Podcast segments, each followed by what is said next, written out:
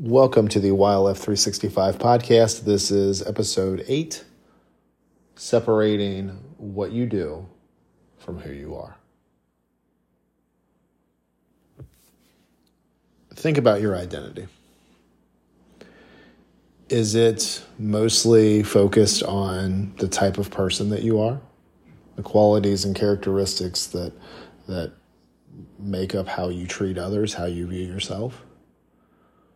Or is it something that can be slowed down, stopped, or taken away from you, or have a, definite end, end date? Because if your how you view yourself and your identity is wrapped up in things that are going to end, you will then be grasping for a new identity. This holds true if your identity is wrapped up in your in your work. This holds true if it's wrapped up in your fitness pursuits, your um, if it's wrapped up in you your um, in your relationships with your with your family, your friends, your role as a parent. These are all very important things. These are all very big aspects of a person's life but can you separate them as things you do from who you actually are? The sooner that you can do this, again, have your identity come from the type of person that you are, the type of changes that you've made on how you view yourself, the world, and others, the more solid the foundation is going to be.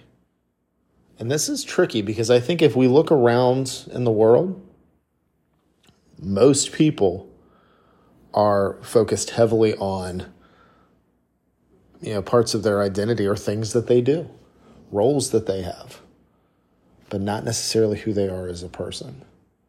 Now, you, know, again, you have many roles, you have many responsibilities, and those are things that you do. And you absolutely are going to have some overflow in what you do and who you are. But if at your core, your identity is based on a, a title, a status, a role, eventually, or, or a project that you're working on or a goal you're working towards, eventually, there's an expiration date on that. I just want you, as you not only work through this challenge this year, but as you go on through your life, I don't want you to be struggling to figure out who you are at any stage of your life. So let me know your thoughts on this. If you're part of the challenge, go ahead and text me.